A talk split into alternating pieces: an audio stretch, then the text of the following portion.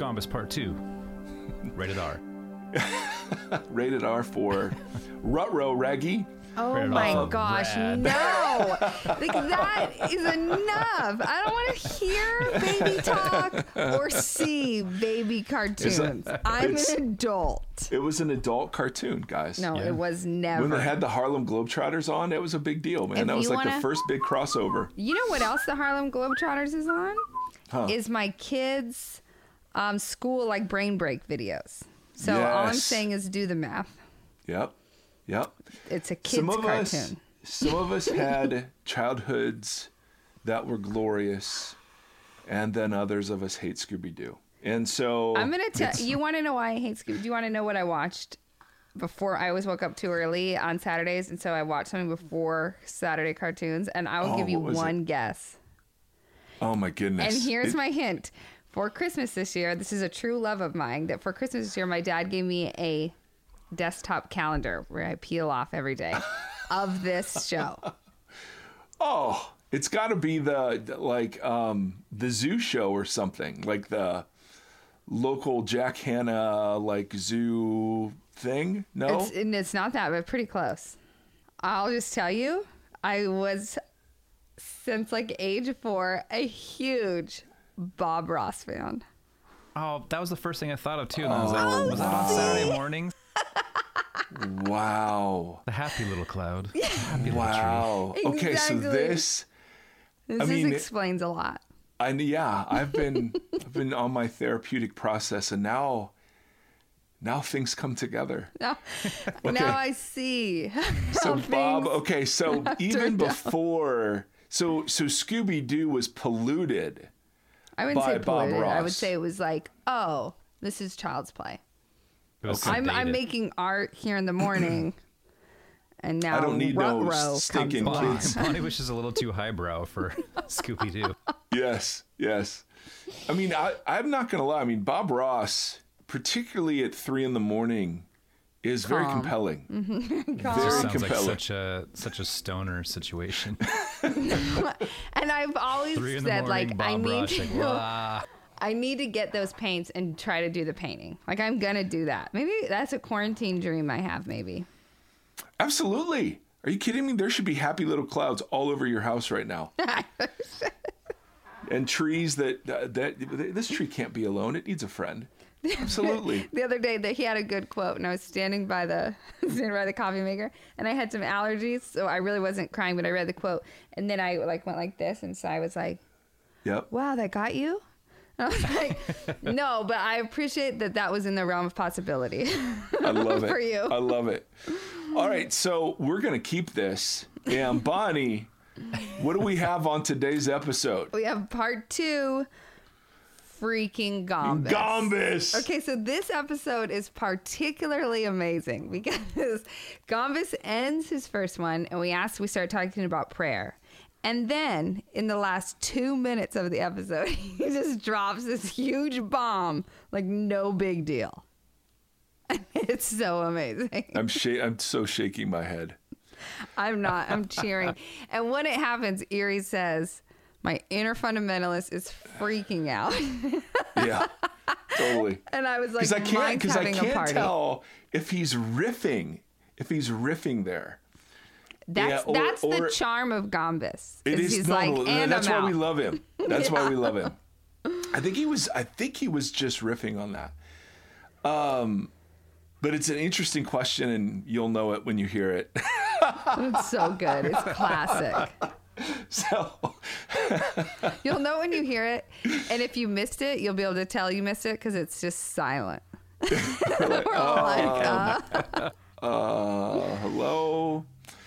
All right. So um, people can email their questions, Mm-hmm. right? Yes, please. that's right, to hello at voxpodcast.com. And Yep. then it actually, his question he asks really leads well into the next episode, too. so right. if you can email questions or wait and see if you have any that answer That's good. themselves along the way through these episodes. Um, but our next week is Pete Enns, and then we're going to have an outro. So you could wait till after Enns if you want to email, because then we'll kind of compile it all together as well. Perfect. what did you say? I don't know. That was, I couldn't tell if that was a yeehaw. Yeehaw. If that was if that was a stifled yawn, uh, I an, an aborted sneeze. I mean, what happened? It was a brain leak. Okay. Singing now, wow. This is, this is right. Corona. Yeah. Welcome. Does anyone Welcome to else? quarantine, folks. And I don't know if you'll know this reference, Bonnie, but does anyone else play the the old song? Um, dun dun dun dun dun dun dun. Oh, I do know that reference, and I haven't played that My song while. Corona. Yeah, actually, the Knack, they came out of like retirement For this? and re- and did that. They did it like it from their homes, No. like just re-sang "My No. Sharona" as "My Corona." Like Perfect. they were just inundated with like, "You guys should do this," and they're like, "All right." Is it bad that all the doors are locked and Seth Erre just walked across our front lo- yard in um, Perhaps. just just everything. I don't know where anyone is, and he just walks quietly across the the front lawn, go- in the rain with no shoes on. Never a dull moment. All There right, so anyway, into into that speaks Gombis.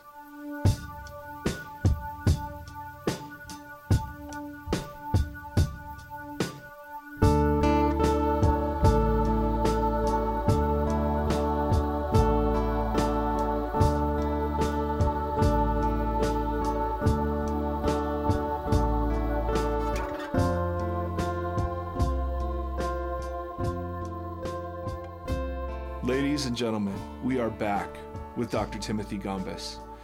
Um, and uh, and one of the things we kind of left hanging a little bit um, uh, is is how then you know given so so you and Bonnie really explored the the idea of expectation and and suffering and how you know how that plays out and then we've explored the idea of God being in control isn't even a word that we want to use, but his sovereignty is manifested by humans who live aligned with his purposes.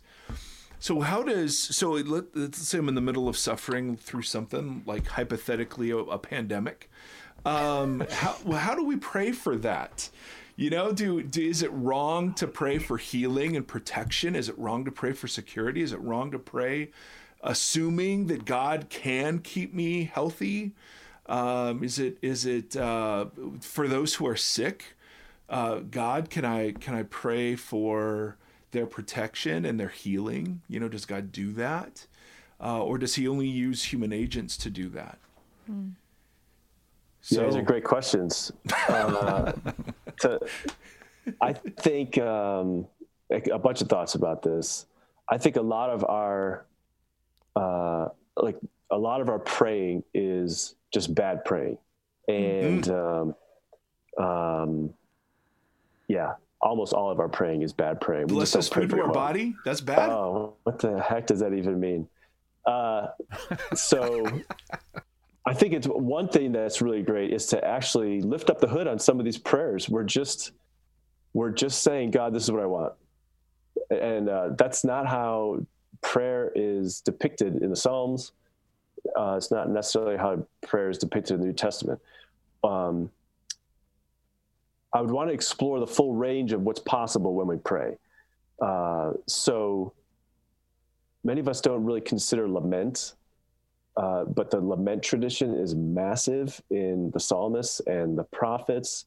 Jesus cries out to God, asking why on the cross. Uh, he wrestles in prayer in Gethsemane. And uh, even think about this um, even when we die before uh, the day of Christ, even sort of like getting to heaven or being with the Lord, whatever that means, that's not exactly relief either. The souls of the martyrs under the throne are, are you know, they're uh, crying out to God, how long? How long? So this is a question that even they are asking. And I think that in moments like this, our first priority uh, should be um, I mean, th- th- this is these are the kind of things I would consider praying. Um, uh, very short prayers, like "Lord have mercy." Hmm. I mean, that's that's in a in a time like this. That's that's uh, honestly that's the only thing I can think of to pray. Um, uh, we could also uh, cry out to God. Your creation is in pain. Where are you? Where are you? Um, I'd love to pick apart Romans 8, but the the Spirit's grieving and Jesus's um, uh, interceding. Those are the Spirit and Jesus are praying to God to bring the day of Christ sooner. So I mean, they are praying to God, like, Mm. Lord, save your creation.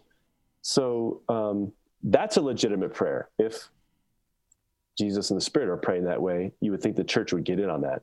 But so few of uh, the praying that I ever heard of in uh, my conservative evangelical tradition, we never prayed for the day of the Lord to come. It was like, I don't know, pray for all kinds of other stuff. You know, uh, if someone got sick, pray for the doctors to have wisdom, even though you have to have a medical license to practice medicine. They have wisdom, they know what they're doing. Um, we can pray for uh, God, give your church wisdom and special insight to be attentive in this time to people who are suffering. Um, because Christian identity is to have solidarity with those who are suffering. If we're not, I mean, I'm very comfortable in my life, so I'm trying to, you know, look around in my town. Who who, who needs looked after? How can I um, be part of helping somebody out? Um, I know that God's purposes on earth right now are to unite His church, His fractured and divided church. So I can be praying, uh, God, by Your Spirit, move among Grace Church uh, to to unite us in this time. So I'm I'm praying God's purposes, and I mean, uh, if I'm promised that I'm going to suffer, but you know, by Jesus, I'm going to suffer in this life, and I'll probably die at some point. Um, my praying should not be oriented by prayers for health, to not suffer and to not die. Do you know what I'm saying? I and uh, I mean, I don't want to die, and I don't want to suffer, and I want my health, um, but I want to I want to excavate where, if I'm praying that way, I want to dig under the skin of that and say, why am I praying in these ways when so many of those prayers don't match what anybody prays for in the Bible? Mm. Or when they do pray for them, they kind of you know recalibrate um, and and rethink their priorities.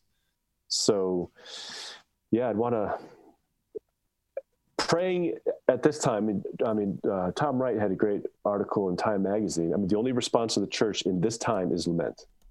There's nothing else to do.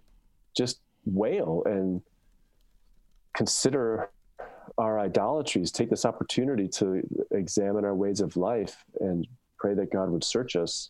But um, I can only think of lament and praying that God would have mercy. But I don't know the mechanics of that. I mean, terrible things happen. I don't know what God is going to do or not do. Well, I know Tim Stafford has had a bunch of questions about prayer in this time. How does that strike you?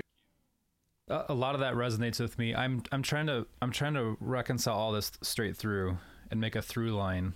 Um, this idea of control and uh, or or not, and then this idea is it an idea of us embracing chaos? Because the chaos thing makes perfect sense, and I feel like I've been wrestling with that for a few years now, in the sense of like the church tries to build a comfort zone that we can kind of isolate and exist in that and we and it's become an experiential thing of of whatever.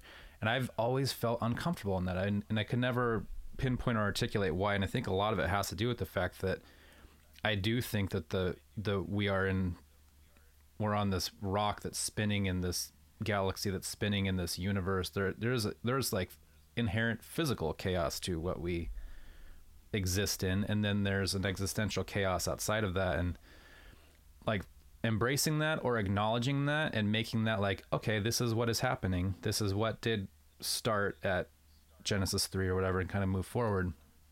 I'm comfortable with that. I'm okay with that. I like that idea.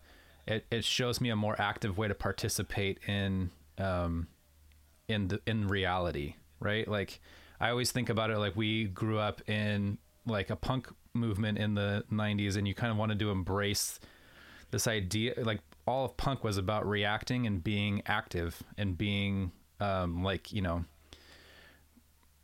I'm, I'm thinking of all these quotes from musicians but i don't know if they're relevant to people that don't know who they are. Um, but and then you and then there's this idea of like you know you're somebody used to throw around that quote that you're a uh, no, i don't want to say that either. That's going to piss people off Tim, so Tim and I were going back and forth this last week or two about U2. yeah And honestly, uh, yeah, a good rock and roll music captures all this. So think Vertigo. yeah This is Vertigo. I mean, that's the, the, the um, lights go down. It's dark. Uh, the jungle is your head. Can't rule your heart. I mean, this this whole the, the human has been fractured, and like that song is about a disco that it's just like chaos and it's nuts. And like what am I even doing here? And how does this work? It's a brilliant song, and it's interesting because the response to that, you know, the that album is bookended. Uh, the response to that at the end is Yahweh. yeah. I mean, yeah, just yeah yeah yeah why you know always pain before the child comes. And also tim i was thinking wake up dead man. All wake, one of my I mean, all-time if the favorites. church would just pray wake up dead man that is the response of the church Oh, I wish we could throw that. Where On, I are wish we could throw that on the end of this without getting in trouble. Do it. That song's so good. such a great song well because it was that that song was inspired by um, eugene peterson's translation of was i think psalm 44 Oh. you know, wake up Yeah. wake up where are you your world is hurting Yeah. and wh- you're you're not answering See, so I, I like And- this. I this makes sense. The lament makes sense. Um, all of that crying out makes sense. A lot of the conversations that you'll have right now are just like, why? This is a good God. Yeah. Why? And why am I praying Yeah. for intercession? Why would a God who cares about his people not just intercede on because he is good and doesn't want suffering and stuff? And so the chaos makes sense. Um, it's I th- and I just see as people and you know there's folks because of randomness or because of chaos who have had a series of unfortunate events. And then this just kind of mm-hmm. came in at the end there's like I don't get it. Like I'm done.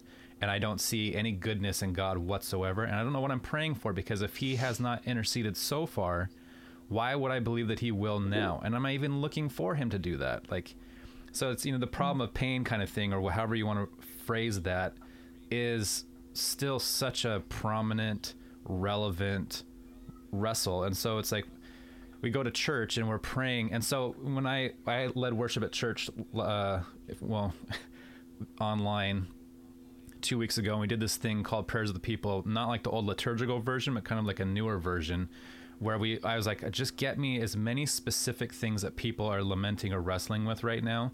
And we pray them while i'm playing this song that the chorus of the song is just lord have mercy christ have mercy and we pray that in, we mm. sing that in Yeah. between each prayer and just kind of like mm. asking mm. for god's mercy but even in that you're almost just like I yes, we would like mercy in this, but why am I asking this good God to be merciful in this time? Is he because that language tends to lend to an idea of punishment, and we're asking for the punisher to to have mercy upon, you know, his actions. Does that make sense? So, in this Yeah. light of this idea of prayer, this conversation about prayer, that's what a lot of people I've been talking to have just been like, I don't get it. I don't know what to pray for anymore because I don't know what God is doing in general, but specifically now, it's it's a tough wrestling match. Yeah.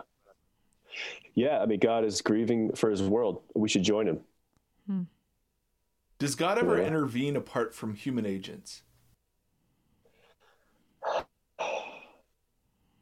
I'm reminded of. Yeah, that's a uh, do, you, one. do you remember the Oh God movies with George Burns? Oh, yeah. Burns? Oh, So yeah. help this me, is me. purely a question for. yes. So. Yes. So. Yeah, That's anyone awesome. under the age of like 40 is going, what? Anyway. George who? Yeah, but there was this dialogue. So John Denver was traveling with George Burns as God. George Burns is God, all right? And John Denver, who knows why it's John Denver, but John Denver's in the car and he looks at God and says, Why do you allow all these wars? And, you know, George Burns, as God, looks at him and says, Well, why do you allow it? And, and in a very overly simplified way, that's kind of what, Tim, uh, you're suggesting. Yeah, in a sense, you know, and I want to say, I mean, uh, I know that God works miraculously in His world, but the uh, the New Testament tells us exactly how He works miraculously in His world. He's He's forming communities that will uh, adopt a counterculture way of life and uh, make their main mission in life to bring relief uh, to places in the world that are in pain, and that's God's intervention. So, I mean, yeah, we are God's.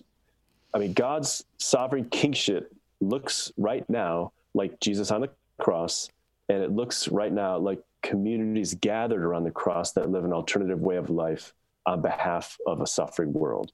That's what God's intervention looks like. And should we expect him to do something different? Well, if expect, he doesn't say, I wouldn't say he expect. doesn't say he's going to.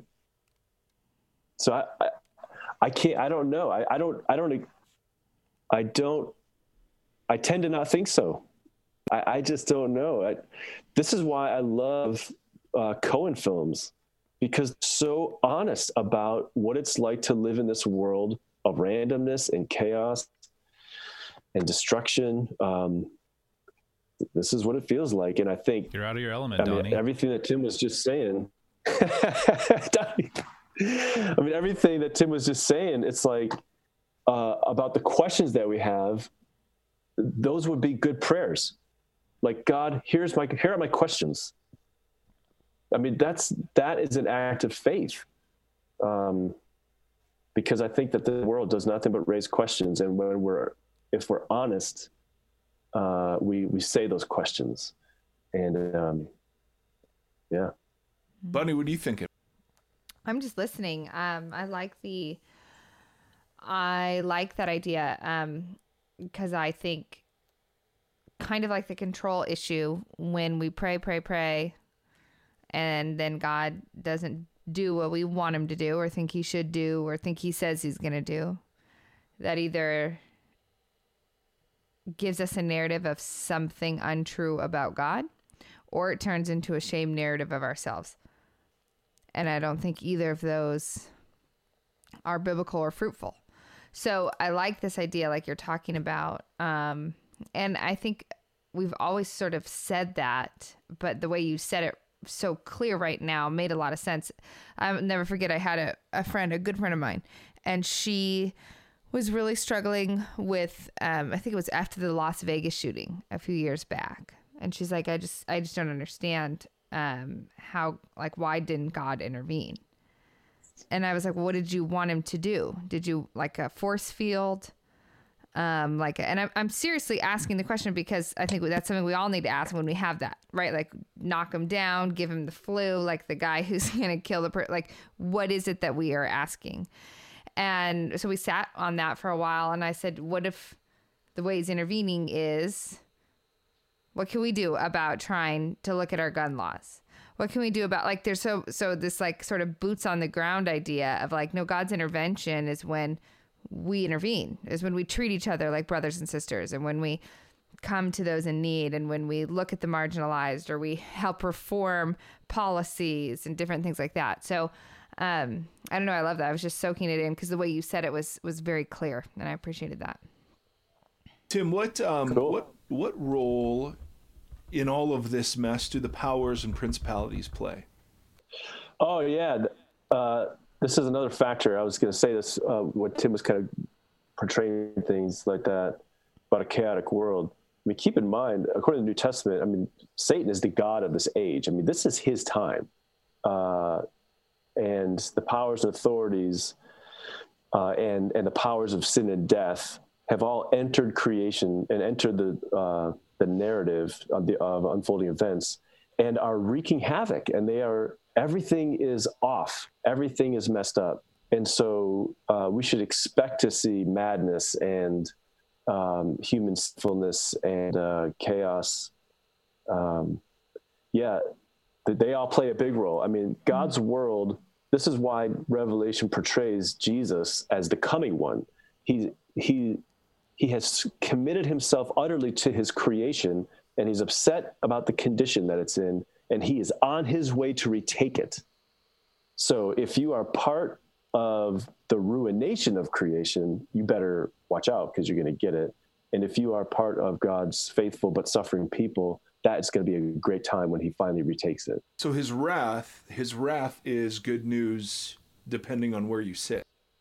Yeah, I mean he's going to he's if there's anything like control, okay?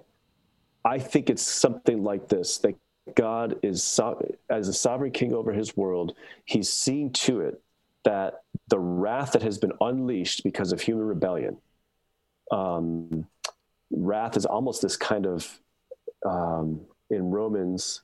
There are times when it's referred to as God's wrath, or it, sometimes it's just wrath, and mm. sometimes translators just put in God's because it, but it's not there. Mm. Like wrath is almost this disconnected thing that mm. is filling the world, and God is just making sure that it completely consumes him, consumes itself. Like that evil and destruction is turned on itself. Um, that's the brilliance of the cross um, he allows you know wrath and sin and death to win, and that's their loss, and his loss is his triumph. Um, so it's almost like God is ensuring that this whole you know awful thing that has been unleashed on creation uh, is brought to a conclusion of self-consumption and, dest- and, and destruction and mm-hmm. everybody and everything that has sided with chaos um, is destroyed along with it so I'm, i mean I don't think that's control, but it's something like he's seeing to it that that takes place. Hmm. So with him working all things to the good in Romans 8 or like fulfilled prophecies, um, how is God, I don't know, superintending over things to guarantee the the outcomes, you know, that are yeah. consistent with his character? Uh, yeah, that Romans 8 28 passage is uh, we often take that the wrong way. It's it's not that uh, God is orchestrating events to kind of bring good into our lives or, or bad or whatever, but that when these things take place, God is fully present there, uh, working in the midst of all things to do good to His people, and the good is um, the you know in the midst of the squabbles that they start with each other, God is doing He's working good to to bring unity. Um, so I mean, the, the good is really the unity of his people and uh, the joy of his people in the midst of hardships. And uh, like in Romans 5, one of the ways that God triumphs over hardship for his people is that he miraculously transforms hardship into fuel for perseverance. Um, that's why Christians can boast in suffering um, and boast in God because he he holds on to us in special ways and uh, drives us to persevere, even when things are coming apart like they do. Um, fulfilled prophecies, man, that's a. I think there are a lot fewer fulfilled prophecies. There are yeah. a lot fewer prophecies in the Bible than people imagine, and yeah. um, I mean, most of the yeah. prophets are just railing against corrupt, uh, you know, religious institutional leaders. Mm-hmm, mm-hmm. Um, they're not really predicting things necessarily. But yeah, God, I mean, I'm just I trying to anticipate objections from our reformed uh, brothers and sisters. Yeah, I'm not a. Yeah. Anyway, you're clearly not. Yes. yeah. not yes. a Calvinista. But I like it. There, there's there's a through line. It seems of um, praying. Um, like lamenting, praying for mercy, but praying for discernment and wisdom and unity and uh, and and praying for those things so that we can partner in um, the vision that God has for His people or for His church, and then for for the role that His church, His hands have in society, right? Like the way that we yeah. can partner and bring forward um, how we can end suffering or how we can aid the sick or how we can um, all that kind of stuff like that makes sense to me I, I can run with that i can put a period at the end of the sentence on that i don't need hmm. i don't need it to be bigger than that that makes sense to me it, it resonates with my frustrations with the church's um, seeking of comfort and for themselves to make a really comfortable um, inspired church environment but i like the idea of um, praying for a partnership that God wants to see in there. And then I see that with the prophets too. Like you are railing against um, the things that are happening that don't reflect um, God's interest in His people or in His creation and that kind of stuff. Boom, I can run with that. We I we went for a hike. I'm just uh, you know I live right on a canyon and the hike the hikes are just insane. They're so beautiful and the trees. And it's quiet and there's a river running through there and it's very just like you kind of stop and breathe and you actually shut your brain down for a second, which is a gift that just you can't find anywhere in this world. Um, and we were just having a conversation about how, like, how is it that the church does not lead the environmental movement as the Yeah. kings and queens of over creation, as the stewards, as as God creates, and He's just like, day one, oh man, this is good. Day two, oh man, this is good. Yeah. Like the God of the universe is like tracking with His creation, being like, I'm, I'm like, I'm blowing my own mind. I want to talk to somebody about this. This is so good. He makes Yeah. some people, and He's like, yeah, yeah, yeah. How good is this? I want you guys to be involved with this, and then instead you just rarely see the church lead that conversation. I know this is a side note, but for me, it correlates to the whole thing of just like we our our role, our partnership, and and, and praying into that, and finding what that looks like in this world. Yeah, doing those kinds of things is what God's sovereignty looks like when humans care for God's world and bring about its flourishing the way He wanted us to. Yeah, actually, I think um, uh, what you're saying, Tim, is really important. It's important um, to occupy all these uh, uh, postures and identities as, as people who are Christian. And I think we forget it, part of it. We forget to lament when things are, are going well for us but uh, I've been doing the same thing on my walks uh, with with fewer traffic. I mean, the birds are out more now. I mean, I've, I don't know how many deer I've seen, and um, I've been trying to stop and just look at that family of woodpeckers. Just look at the stand of trees and just say, God, your world is beautiful. Like this is a this is a messed up situation. Like there's brokenness here, but there's beauty and there's wonder and uh, to occupy both of those, I think is really strategic. Tell me, Yeah. tell me the story, the one about eternity and the way it's all going to be. Yeah, baby. That's U2, guys. Wake up. I'm gonna. I, when we're done here, I'm putting It's that on. such I a got great song. papers. I'm gonna. I'll be singing "Wake Up, Dead Man." Bonnie, what uh, what last thoughts do you have? I don't have any last thoughts. I've really enjoyed listening to you guys, uh, like sort of just frame some of this and hold it in tension. Um, yeah, this has been great. I I really agree with that. It's been it's been helpful for me. One of the things that you end on that was super helpful was that in Genesis 1 and 2, you see God both as transcendent king over the world that speaks things into existence. And then in Genesis 2, um, that's in Genesis 1, and in Genesis 2, you see him forming and creating with his hands, so to speak, uh, more immanently in the world.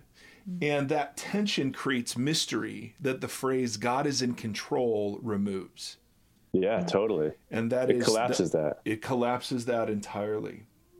Yeah, And we've so- got. Yeah, go. Oh, so go ahead, Mike. Nope.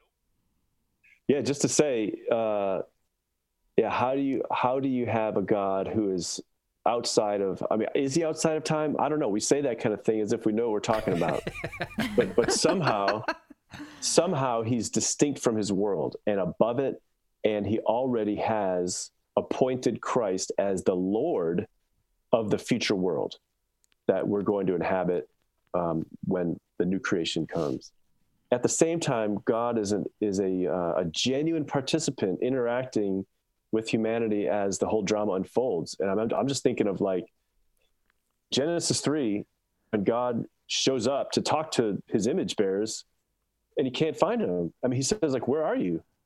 And I have always, I've always heard like God knows where they are. He's just you know, and then he asks them these questions. He knows the answers. Well, why do we assume that? He is genuinely what if he's genuinely befuddled like what happened here um be- that's what we see also That's high on the heresy meter right there. I love I love that you're like, my last thought is Pure God's heresy. befuddled. And Yeah. I'm out, you guys And guys. I'm out. he's baffled uh, and then also in in Genesis uh, so later good. when uh, he stops Abraham from killing his son he's like stop now I know like he's genuinely getting to know Abraham Mm. so I mean, it's like he is a character in the unfolding drama, and we're not we're not used to we're we're just so used to not taking the Bible seriously when it presents him that way. We we read behind the text all these omnis that aren't there. Good lord, mic Dang, drop. I really love that. So let's move into chapter three. Yeah, no, seriously. That's seriously. next. If I ever, you know, I'll wait till another, uh, you know, 1.30 in the morning, wake up, and I'll just start banging the keys, and we'll figure it out. Yeah, if if you're interested, um, Tim has a blog called Faith Improvised, and um, his Facebook page is um, pretty fascinating. He Just posts the stuff there. Yeah, it's just it's just there aren't many Gombises that we're aware of. There are none. And so, um, or as we, you know, we'll we'll have some content from Gombis, and then the line will just be freaking Gombis, and then that just means in Like that was so that was so Gombis, I really love that about you because you really lived up. We did this whole thing and at the end you're like, I don't know. We just read a bunch in. I think he he he doesn't know either. All right, Right. you guys. Well, this is so classic. See, this is the thing. Uh, I, I would actually purposely stop short of saying he doesn't know. I'm just saying he's stunned, you know? And what does that anyway, mean? just like Jesus is surprised by the centurion's faith. It's like he's really, that's his genuine like, reaction. Oh wow. Like, yeah. My inner Fundy is is crying right now. Mine is celebrating. I loved this Yeah, last this is the thing four right, minutes. about, about our Bible culture that I grew up in. It was always like uh, all this rhetoric about the Word of God. You know, it confronts us, it, it really shakes us up, all this kind of stuff. And then we do, we what we really mean by that is our theology is going to shake up your theology. We never expect Scripture to mess with my theology. Do you know what I mean? But it's like yeah. no, it's it's designed to confront the people of God in their complacently developed theology and really make them uncomfortable. So when that happens, we should be like, "Hey, this is happening." Yeah. Anyway, Freaking, uh, just the only thing to say. Freaking Gombis. Can we all say that at one time? Gombis, you don't have to something to- say it, but can the three of us say it? One, two, three. Freaking, Freaking Gombis. Gombis. And that's how it's said. you know. Well, my but- friend, thank you. Thank you. hey, as so great to see you guys. It's so fun to hang out. Yeah, You really too. appreciate your time. Yeah, Enjoy your absolutely. you too and greeting. I definitely will. All right. Take care, friend. See you. Bye, Tim. See you, Bonnie. See you, Tim. See you, Mike.